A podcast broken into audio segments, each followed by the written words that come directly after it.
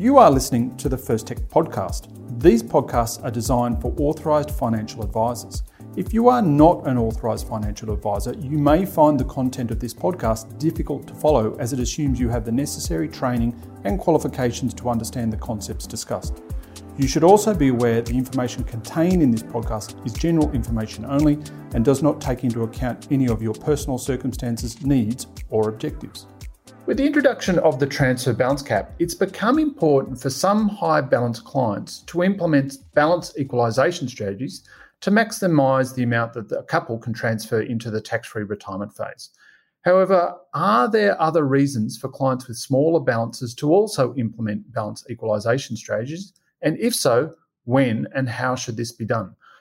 I'm your host, Craig Day, head of the First Tech team, and here to discuss this question with me is Julie Fox, Senior Technical Services Manager. G'day, Julie. Hey, Craig. Okay, Julie, one of the main reasons, you know, we traditionally think about equalisation or equalising balances is the transfer balance cap. Now, I think most advisors are pretty familiar with the cap by now, but can you just give us a quick summary of why we might want to equalise balances between a couple? Sure. Um, as we know, the transfer balance cap came into play on the 1st of July 2017 and it operates to restrict the amounts that can be transferred to the tax free retirement phase on retirement. So the general transfer balance cap was originally set at 1.6 million, uh, but it was more recently increased to 1.7 million on the 1st of July 2021. Now, the big reason equalisation is important for some clients is the transfer balance cap applies at an individual level. Meaning, if we have a couple where most of the super is in one spouse's name, unless we equalise balances, we could end up with the one spouse not being able to transfer 100% of the benefits to retirement phase due to their transfer balance cap, while the other spouse with a lower balance has plenty of spare cap available. Okay, so the most obvious way advisors are going to address this these days is just via a traditional cash out and recontribution strategy once the client has turned 60 and they're retired. So they have both access and I suppose it's, it's all tax free. Um, so, uh, give you an example, we just simply withdraw $330,000 tax free and recontribute that amount to the spouse's account as a non concessional contribution, thereby, you know, either equalising balances or you know reducing the disparity between those two balances. Yeah, and creating more tax free as well. That's right. Um, yeah. However, depending on the figures involved and the couple's ages and their work status, they previously they might not have been able to equalise balances to the extent required due to the work test applying from age 67. In those types of situations, clients potentially needed to consider longer term strategies to try and equalise the balances in the lead up to retirement such as via commencing a transition to retirement income stream or um, and recontributing the pension payments back into a spouse's account, or maybe via spouse contribution splitting strategies. Okay, but obviously from 1 July this year, being 2022, the work test's been removed, right? So giving people a lot more time, so all the way potentially up to age 75 and that lovely 20, 28 days after the end of the month they turn 75 to to implement these recontribution strategies. So just wondering, do, do you think that makes these longer term strategies, you know, redundant now? We don't really need to bother with them because we can just do this at the end when they get to retirement? Well, from a transfer balance cap perspective, that's probably a fair statement. If we can fix it up with a simple uh, cash out and recontribution strategy at retirement, then sure, let's just do, do it then. However, implementing a longer term strategy can still provide transfer balance cap benefits when a client reaches retirement if they need to undertake multiple cash out and recontributions over a number of years due to the NCC cap limiting the amount that can be recontributed. So, for example, if one member of a couple had accumulated more than 330,000 over the transfer balance cap, they'd mm-hmm. need to cash yeah. out and recontribute over a number of years due to, to the cap, which extends the time benefits would need to be retained in the taxed accumulation phase. Whereas okay, if, yeah, if we implemented a recontribution strategy involving TTR or spouse contribution splitting in the lead up to retirement, we could potentially avoid having any excess amounts or at least reduce the excess to less than 330,000 at retirement, meaning the excess could then be cleaned up all in one year when they retired.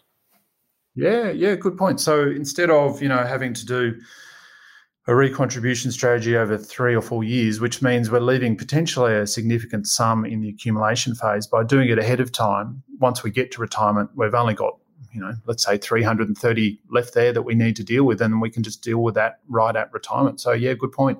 Now, you mentioned a recontribution strategy involving a TTR, and that this is something that we've seen a lot of advisors use really effectively. Like a lot of people think about TTR as that kind of salary sacrifice turbocharged kind of strategy leading into retirement, but We've also seen advisors really effectively use this for a, a, transfer balance cap purpose where we've got one client that's, you know, just hit 60 and they've got a very large balance already and they're projected to be well and truly over their transfer balance cap by the time they get to retirement. And what we can do there potentially is think about commencing a TTR from age 60. So all the pension payments are going to be tax free. And the amount that we take the, to start the TTR will will vary, but you know, in a lot of circumstances, could be up to 100% of the members' benefits. And when we simply draw down the full 10% and we take those payments and we just recontribute them back into the spouse's account as a non-concessional contribution, obviously depending on the level of pension payments and the non-concessional caps, etc. So, um, in that situation, you know, if you've got a client that's still got four to five years to go to retirement, they've just turned 60, and they're likely to have one of these transfer balance cap problems, then you know doing that via a um, a TTR strategy in the lead up to retirement could really help equalise that those balances, get rid of any excess, or actually potentially just reduce that excess down to that 330 amount, so we can we can just address that right at retirement. So a very viable strategy to consider. Now, are there any other reasons we might want to equalise balances other than just transfer balance caps? Um, there certainly is, um, especially for the, the lower balance clients. Um, there's several super measures that are potentially restricted by your total super balance, but the main ones include carry forward concessional contributions and the non concessional contribution cap and bring forward rules. Um, so, equalisation strategies could assist with these as well. Okay, so let's look at carry forward concessional contributions first. So obviously, you have to have a total super balance of less than five hundred thousand dollars on the previous thirty June to be able to use these rules. That's right, isn't it? Yeah, that's right. If you haven't maximised your concessional contributions uh, since first of July two thousand and eighteen, when this all came into place, then you'll have some concessional contributions cap space that you can potentially carry forward for up to five years to increase your basic concessional contributions cap of twenty seven thousand five hundred. So but to be eligible to use those accrued unused amounts, your total super balance has to be less than 500,000 on the 30th of June immediately before the financial year of your contribution. So you can see that for a couple who really want to maximise concessional contributions, if they both have a total super balance of less than 500,000, then they can both use any accrued carry forward amounts. I suppose the the really important thing thing to think about that is this obviously extends you know the the target market for clients that you know we've talked about the 1.7 million transfer balance cap but that's not so many of our clients. But all of a sudden if you've got clients wanting to maximize their options under this carry forward concessional contribution rule it just simply increases the pool of, of clients that we're potentially thinking about this strategy probably quite significantly yeah, that's right. It's much and it's much easier to keep those balances under five hundred thousand if you're engaging in longer term equalisation strategies. Um, mm. Because if you had a spouse with, you know, say even just five hundred and twenty thousand in super, and the other spouse has, you know, maybe two hundred thousand in super, it's difficult to suddenly shift twenty thousand dollars to the spouse's super all at once if you haven't yet reached preservation age or some kind of condition of release where you've got access to the benefits. Um, however, if, if you're under preservation age and you've been equalising over the long term through spouse contribution splitting, you can avoid one spouse exceeding the cap in the first place. Okay, so what about non concessional caps? You talked about those as well. Yeah, um, so for non concessional contributions, we need to remember that if our total super balance at the end of the previous financial year is equal to or greater than the general transfer balance cap, then our non concessional contribution cap for the current year is nil. Um, and also, the amount of NCC we can make under the bring forward rules will also be impacted by total super balance. So, at the prior 30th of June, uh, if your total super balance is 1.48 million or greater, um, up to 1.7 million, then then your NCC cap um, and the bring forward rule is going to be limited. Um, so, utilising equalisation strategies on the way through could maximise the client's ability to make large NCCs in the lead up to retirement, maybe from the sale proceeds of non super assets. Something like an investment property or something. Yeah. Okay. Um, now, we mentioned spouse contribution splitting as one way to equalise balances. For advisors that haven't used these rules before, are there any tricks or traps they need to watch out for? Always, always tricks and traps. Um, under the spouse contribution splitting rules, a member can generally split their concessional contributions from the previous year across to their spouse. However, the split is limited to the lesser of 85% of the concessional contributions made or the contributing spouse's concessional contributions cap for the year. So, assuming the member um, didn't have any carry forward contributions, they could split up to 23,375 of concessional contribution to their spouse's super after each financial year. That would be the maximum.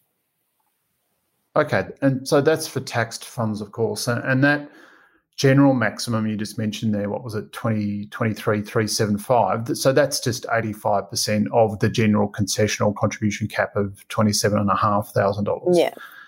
Now, what about if they did have amounts of unused concessional cap that they could carry forward from prior years? So, if I give you an example, let's just say they had an effective cap of, let's say, $40,000 due to the carry forward rules. How, how does that work? Okay, because the carry forward rules actually increase a member's concessional cap, they'll be able to split 85% of that higher cap. So using your example, they could split 85% of the 40,000 or $34,000. But I guess you also have to check with the particular fund that you're splitting with because um, different funds may apply different business rules to the amount that you can split. Yeah, and we have seen that before. Um, okay, so couple of issues that I, I, can kind of think of here in terms of trips and traps is um, so remember here that we're always splitting um, an amount of contributions in the year after those contributions were made. So if we had someone that was just over the $500,000 threshold on 30 June, remember we're splitting in the next financial year. So that's not allow, going to allow us to reduce our um, total superannuation balance effective 30 June, and therefore all of a sudden become available or eligible to to bring forward my my contributions in future years or cap amounts from future years. So just to remember that. So this is something we need to do over the longer term. Um, also, the amount the member splits to their spouse is still going to count against their cap. So just because I'm splitting that off to, to my spouse doesn't mean that it doesn't count against my concessional contribution cap. The good thing there, I suppose, is it doesn't count towards my spouse's contribution cap. Um, and also, the receiving spouse has to be under age 65 to receive the split. Although I think there's some also some additional rules there after you've reached preservation age, isn't there? Yeah, that's right. Yeah. If they're between preservation age and 65, you also have to make sure that the receiving spouse hasn't met a condition of release. Right. So this is something to do well and truly before we get to retirement. All right. So we've talked about cash out and recontribution strategies, also including transition to retirement income streams, and we've talked about spouse contribution splitting. Is there anything else we can do to equalise balances? Um, well, you can just make sure that any discretionary contributions you're going to make um, go to the most appropriate account, whether that's through non-concessional contributions, personal deductible contributions to your own account, or say eligible spouse contributions. Okay, so lots of reasons for equalising balances here where the client wants to maintain access to the carry forward concessional contribution rules or where they've got large balances and therefore the transfer balance cap or ability to make non-concessional contributions is an issue we need to think about. However, this, you know, this has also made me think that, well, if I've got a client that isn't in either of those camps. I let's just say they're already well and truly over five hundred thousand dollars, so carry forward concessional is no longer an option. But they're nowhere near the thresholds where I start have to worrying about non-concessional contributions or the transfer balance cap. So thinking, is there even any point for these kinds of clients to implement recontribution strategies anymore? And I suppose the thing that I kind of came back to is, well, you know, spouse contribution splitting or equalisation equalisation strategies still does provide us with a, a, hedge against legislative change in future, right? Because every time that a government goes and changes the rules, it seems that there's some sort of new cap or threshold that we need to worry about, and it's all measured at an individual level. So if we go and have just a general policy of, of equalising balances where possible via, you know, a longer term spouse contribution equalisation strategy where we see a big difference between the, the spouses, um, then potentially that may assist us to deal with measures coming through in the future that we can't even foresee at, at the moment. Yeah, yeah, so true. That there's just always so much legislative change um, coming up when it comes to super. Um, but not only are there unforeseen legislative changes, um, just life events. There may be life events that arise that really pay off having a longer term equalisation strategy in place. Yeah, that's right. I, I, can imagine. So, you know, let's say they get an inheritance and by implementing a recontribution strategy, you know, they, they're both able to make large non concessional contributions rather than just one of them that's that's always an important thing. Things like death benefits, big capital gains on investment property in the future. So equalising balances and making sure that uh, we've got full access to those carry forward contribution rules, which potentially allows us to make a really large personal deductible contribution. All of this sort of stuff is is really important. And equalising balances along the way, you don't know what's going to happen in future. You're gonna don't know what's what events are going to occur or what opportunities are going to arise. So at least maximizing for for all clients potentially um, maximizes their options in the event of any of these life events occurring. Are there any other things we, we need to think about before we finish off? Yeah, I think so. Um, like anything, we've got to look at the individual objectives of the client, and sometimes uh, uneven super balances might be more beneficial for the particular clients. Um, but you could still use the same strategies we've talked about to manage those balances and shifting um, funds from one to the other. Uh, for example, if you've got a lower income couple with a large age difference, it may be more beneficial for the couples with the couple um, to have most of it sit in the younger spouse's account since super isn't assessed for Centrelink until age pension age or until you commence an income stream. So, so for some couples, um, you know, equalisation strategies aren't actually going to create uh, the benefits that they, they need. Wow, that's yeah, that's a really good point. You know, quite often we we're thinking about you know shifting benefits um, away based on balance or you know equalizing based on balance. But in this case we we actually want to increase the level of disparity to give us that bigger age pension outcome. Um, but also we're thinking about age there as well aren't we? We're, we're shifting away from the older spouse to the younger spouse to protect those those superannuation assets from the age pension means test for a longer period, so resulting in increased age pension entitlement. So, yeah, yeah, really great point. Now, I, I think that pretty much sums it up. Julie, thanks. Yep, thanks, Craig. Thanks for listening, everyone. Thanks for listening to the First Tech podcast. Please note these podcasts are designed for authorised financial advisors as a source of general information. All scenarios considered during the podcast were purely hypothetical and for illustrative purposes only and do not constitute a recommendation to purchase, hold, or sell any financial products or take any other course of action. You should read the relevant product disclosure statement before making any investment decisions and once again consider talking to a financial advisor.